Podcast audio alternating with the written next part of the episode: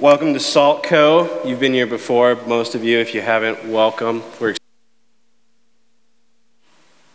still working, right? Yeah. Okay, great. I'm doing really well. Thank you for asking.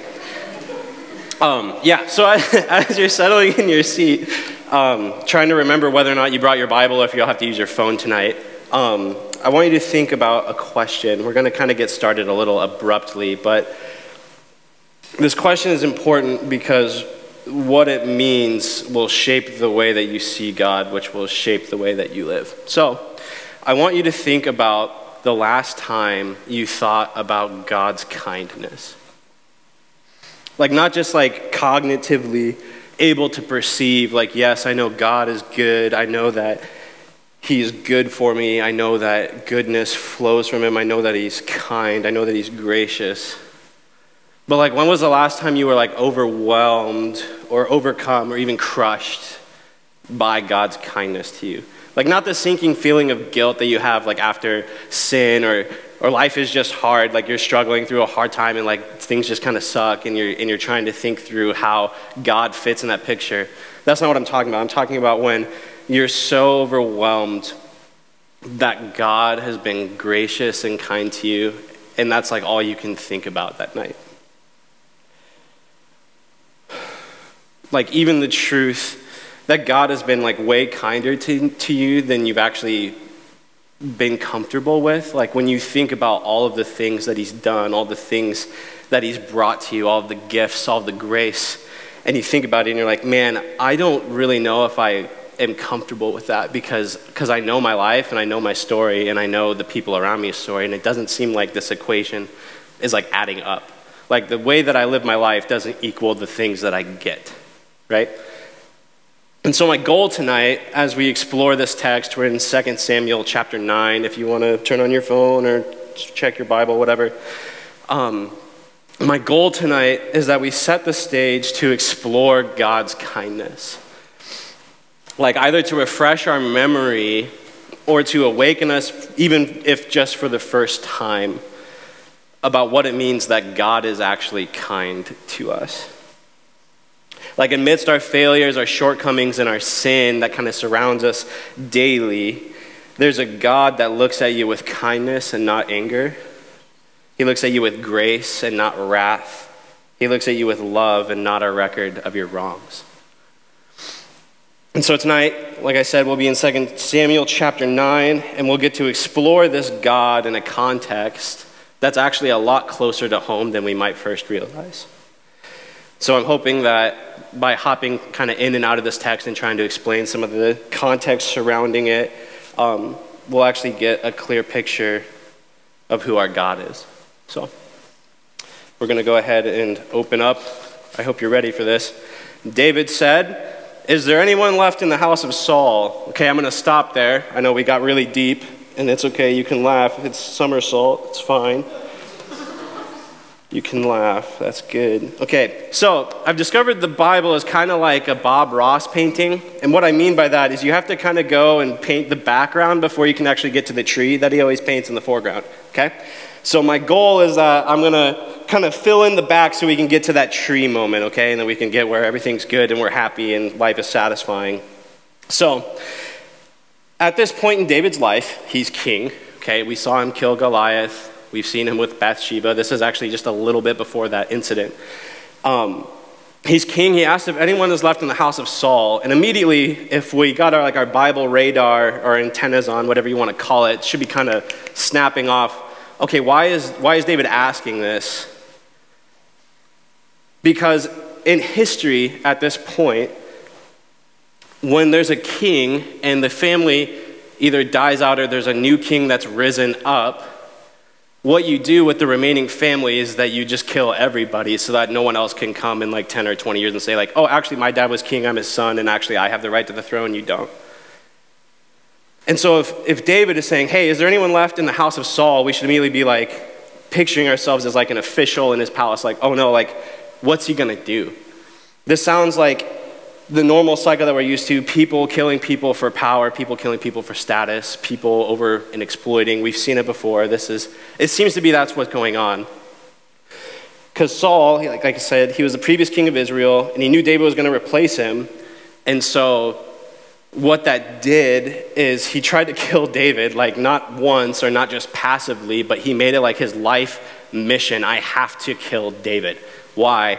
Because he knew that David was anointed by God. He knew that he was stronger than Saul because he'd killed Goliath. And all of Israel was like, yeah, like Saul's killed his thousand, but like David's killed like his ten thousands. Like, man, David is so much cooler than Saul. Like, if Saul dies and we're out of it, like, that's fine. We have King David.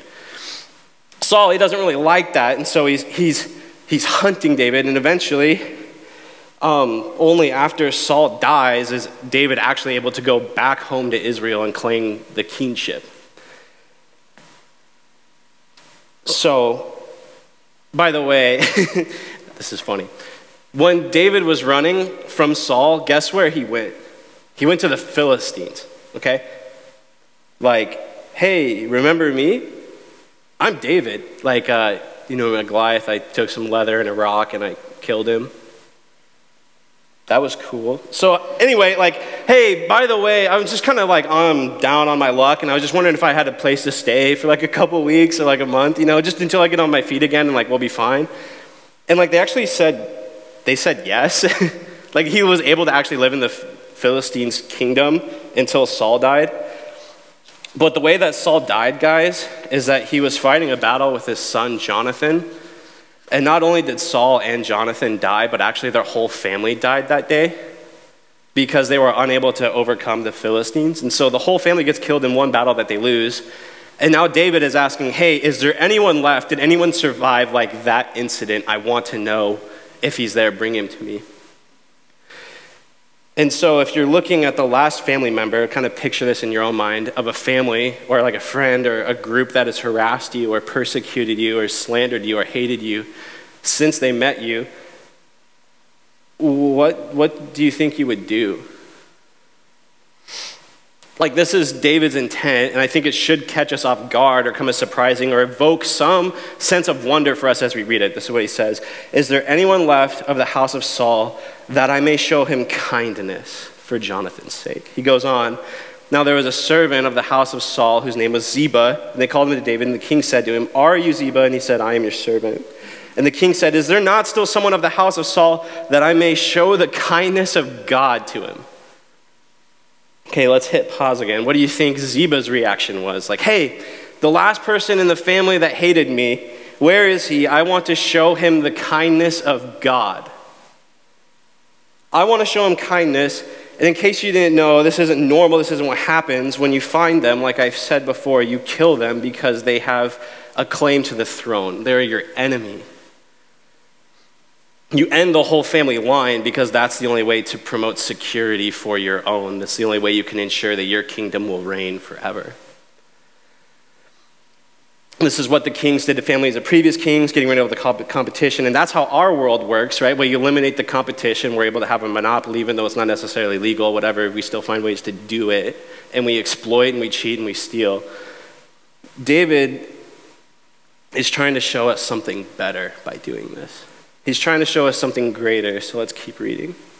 Ziba said to the king, There is still a son of Jonathan, and he's crippled in his feet. The king said to him, Where is he? And Ziba said to the king, He is in the house of Machir, the son of Ammiel, at Lo Debar. Then King David sent and brought him from the house of Machir, the son of Ammiel, at Lo Debar. And Mephibosheth, the son of Jonathan, the son of Saul, came to David, fell on his face, and paid homage. And David said, Mephibosheth. And he answered, Behold, I am your servant.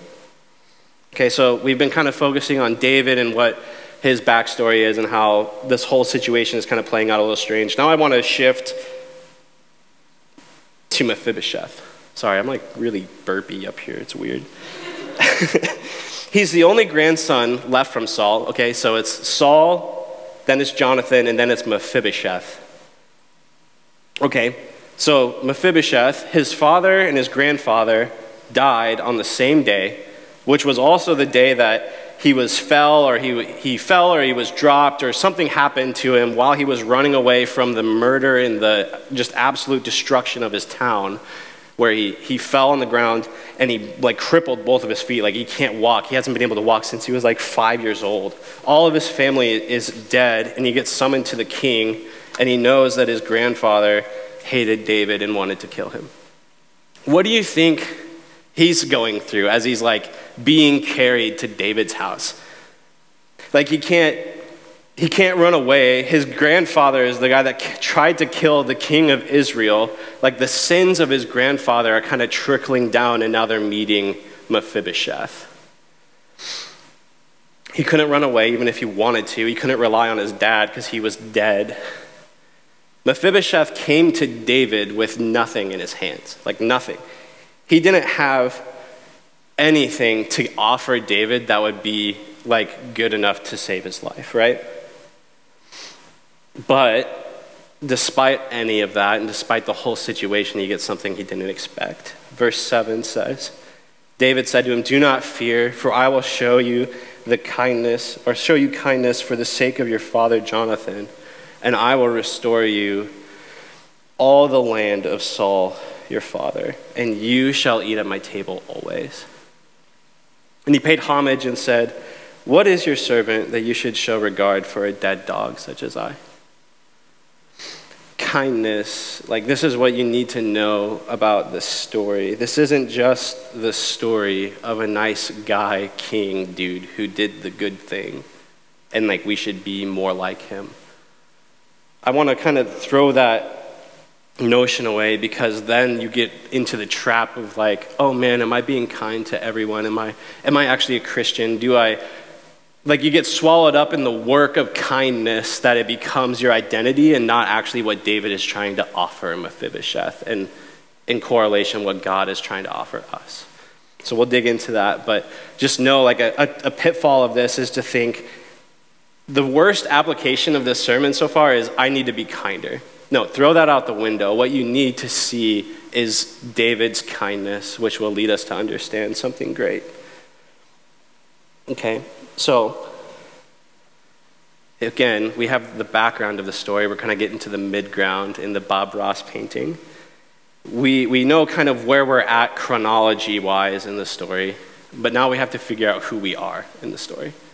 Okay, so there's like two main characters and then Ziba, whatever, he's fine. Um, the question is are we David or are we Mephibosheth? Okay, so if you've heard anything about the sermons from the past three or four weeks or whatever we've been doing this, your answer would probably lean towards, I'm not David, and you would be right. So good job there. Proud of you guys. We aren't David, right? This is a picture of what it looks like when we meet the king. Okay? The goal isn't to be David. If we could, then we just would be.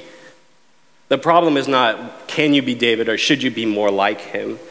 Like, you couldn't be David against Goliath. We already talked about that. Like, we're kind of like David with Bathsheba, and we understand that, but we weren't anointed by God to be king over a country.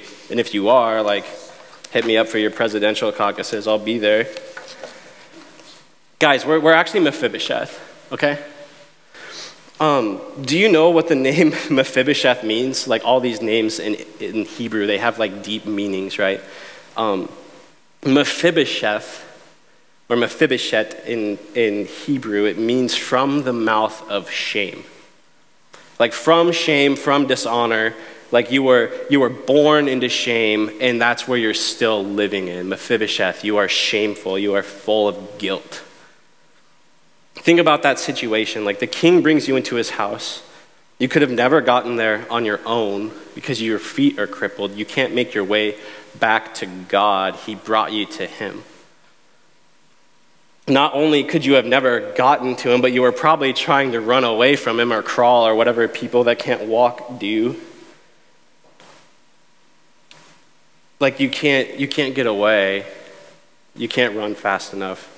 And you want to get away because you know in your heart that if there actually is a God above everything and is like Lord of the universe, and if he's really as powerful as the Bible says he is, then you would know that when you meet him, the logical conclusion of your life would be just instant destruction.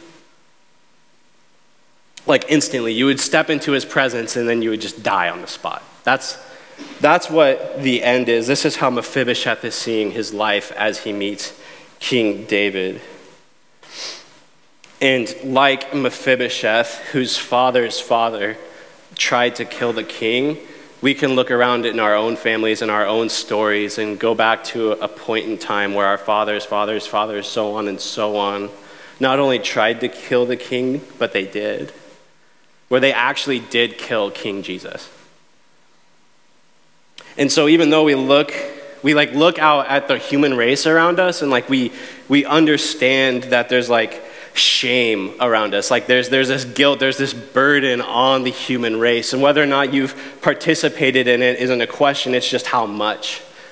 Right? Like maybe you haven't murdered someone, maybe you haven't stolen a candy bar from the gas station, but in some way, in somehow, the world is a little bit more twisted because of us than it was before we got here. Okay? So we're surrounded by this shame. It's like an inherent thing to human beings, it's like this identity that we have. We have been born in a race of people that have exploited and fought and killed and lied and cheated. It's who we are. When you look at the history books, that's all you read about. Okay, so you meet the king. Do you think you'd just be fine? Like, that's, that's not what Mephibosheth thought. Like his only hope would be that the king would be kind to him, even though he did nothing to earn the king's kindness. And David's first words to him are, Do not fear. Like, we should hold on to that for a sec. Do not fear. I will show you kindness. Mephibosheth's response to this is, What is your servant that you should show regard for a dead dog such as I? Like he gets it. Mephibosheth understands that he's probably as good as dead in the presence of David. And so when David says to him, Hey, I get it. Like I know where you're coming from. I know who you are. Don't be afraid. Like don't don't worry about it.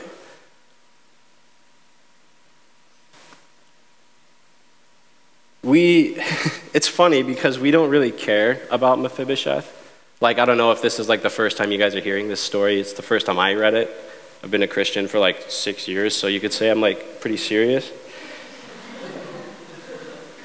Okay, so we know like David and Bathsheba, we know David and Goliath, right? But for some reason, like David and Mephibosheth, it gets lost on us. Like it doesn't have the same appeal, it doesn't have the same notoriety that those other two stories have because we care so much about wanting to be like David and wanting to get the crown. But the irony here is that there are few characters in the whole Bible that we are more like.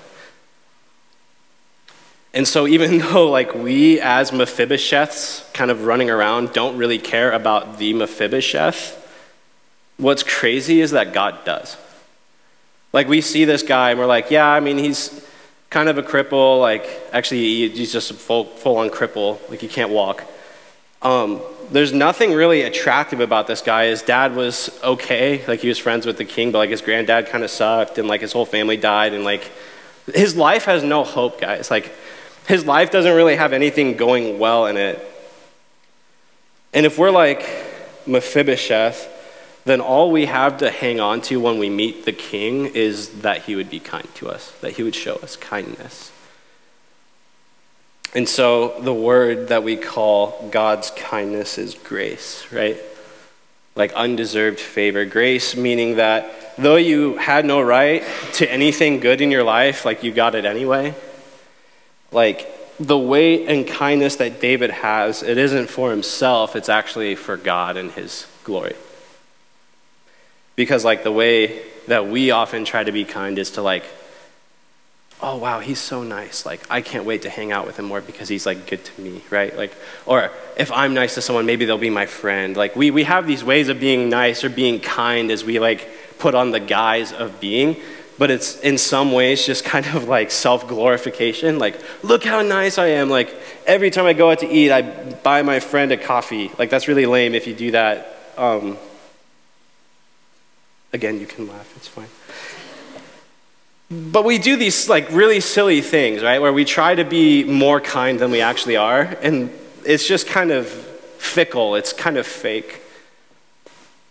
And we have to focus on kindness that's not glorifying to us, but actually glorifying to God, because that's like the only kindness that actually matters, right?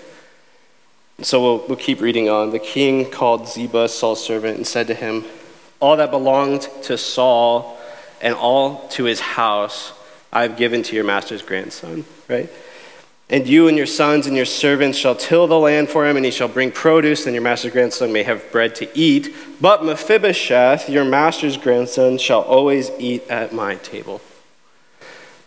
Now Ziba had fifteen sons and twenty servants. And Ziba said to the king, According all to all that my lord and the king commands his servants, so will your servant do. So Mephibosheth ate at David's table like one of the king's sons. And Mephibosheth had a young son whose name was Micah. And all those who lived in Ziba's house became Mephibosheth's servants. So Mephibosheth lived in Jerusalem, for he always ate at the king's table. Now he was lame in both his feet. It's kind of tying up the story. Remember, he's, he's lame in his feet. Guys, this, this kindness that Mephibosheth gets, like this grace that King David gives him, like it's freely received by Mephibosheth, but it's not freely given. Do you know what I mean? Like when your friend buys you that coffee at the store and you like you just take it and you're like sick, I got a free coffee. Like even has like extra shot of espresso, let's go. Like your friend still had to pay like the 391 at Starbucks to give it to you, right? Like it was free for you, but it wasn't free for them. And that's like I think that's something we so often forget about grace is like Yes, it is freely given to you, but it was not freely bought for you, right? Like, think about this. Verse 9 All that belonged to Saul, all that he belonged in his house, I've given to your master's grandson. That's like saying to Saul's grandson, Mephibosheth. And you and your sons and your servants shall till the land, blah, blah, blah. You get it. Everything that was Saul's is now Mephibosheth's. Let's think about what that means. What was Saul before he died? Oh, yeah, he was like the king of Israel. Okay, so what, what does a king of a nation own? Kind of like the whole nation, right? Like he owns a lot. And like, the reality is, like, David is giving him way too much, right? Like, he's giving him so much that like the dude can't walk. Like he'll never even be able to see like all of the land that he owns now, right? Like everything that his grandfather owned, he owned, and his grandfather was a king. Mephibosheth is given literally everything that he can perceive. Do you see the connection? Like, this isn't about David's kindness to Mephibosheth. This is God's kindness to you. This is God's kindness to me. Like, you actually have the same offer that David gave Mephibosheth. But actually, it's like even better. Because, like, we as Christians, right, we, we look forward to the day when God gives us literally everything. Like, Mephibosheth got some countryside land, some farms and stuff, and a seat with the king, right? He got to eat some pretty sweet food, but eventually David dies, right? Guys, we get planets, we get stars, and we get seats at the best table ever spread with the king who already died and raised back to life. We'll get crowns, new clothes, a completely new home. Like that's what's waiting for us. And we have so much joy in looking forward to that day because we know we did absolutely nothing to earn it. Well, we look to God in His joy of giving us anything, is this the God that you think about? Is this the clear picture that you have of God, of a king who gladly gives you everything, even though you did everything in your power to forfeit that gift? Like, even in times of sin, like when you sin and then you think about God, and is your response like, oh man, he's so mad at me? Or like, oh man, like he's just disappointed in me? Or like, do you think when you go and you meet God, he says, told ya? hey man, I told you not to look at, look at porn or masturbate or whatever. Like, dude, told you, see how your life is messed up now? Do you think that's who God is? Like, he's happy that you failed? And he like wants you to make up for it before you can talk to him? Guys, that's, that's not our God. It's not. Our God is compassionate and kind and gracious. We have a God that sent his son knowing we would kill him so that he could raise again, so that when we believe in him, we have a hope, a future, and a family. A name that doesn't come from shame, no longer Mephibosheth, but a name that comes from glory and honor and power. Okay, so we don't do this a ton at Salt, but uh, I think it'd be cool if everyone like stood up. You can you can do that, and uh, you can close your eyes or hold out your hands or kind of do whatever you want to. But I just I think in the midst of the last 20 or whatever minutes you've been listening to me or not listening to me, it doesn't really matter. I want you guys to just really focus in on this psalm I'm about to read. So just go ahead and focus in. We'll get the band up, they'll start playing, and I'll just read over this scripture for us. It's, it's amazing, it's beautiful, it shows us who our God is. This is Psalm 145. The Lord is gracious and merciful, slow to anger, and abounding in steadfast love. The Lord is good to all, and his mercy is over all that he has made. All your works shall give thanks to you, O Lord, and all your saints shall bless you. They shall speak of the glory of your kingdom and tell of your power to make known to the children of man your mighty deeds and to the glorious splendor of your kingdom. Your kingdom is an everlasting kingdom and your dominion endures throughout all generations. The Lord is faithful in all of his words and kind in all of his works. The Lord upholds all who are falling and raises up all who are bowed down. The eyes of all look to you, and you give them their food in due season. You open your hand and you satisfy the desire of every living thing. The Lord is righteous in all his ways and kind in all of his works. The Lord is near to all who call on him, to all who call on him in truth. He fulfills the desire of those who fear him, and he also hears their cry and saves them. The Lord preserves all those who love him, but all the wicked he will destroy. My mouth will speak the praise of the Lord, and let all flesh bless his holy name forever and ever.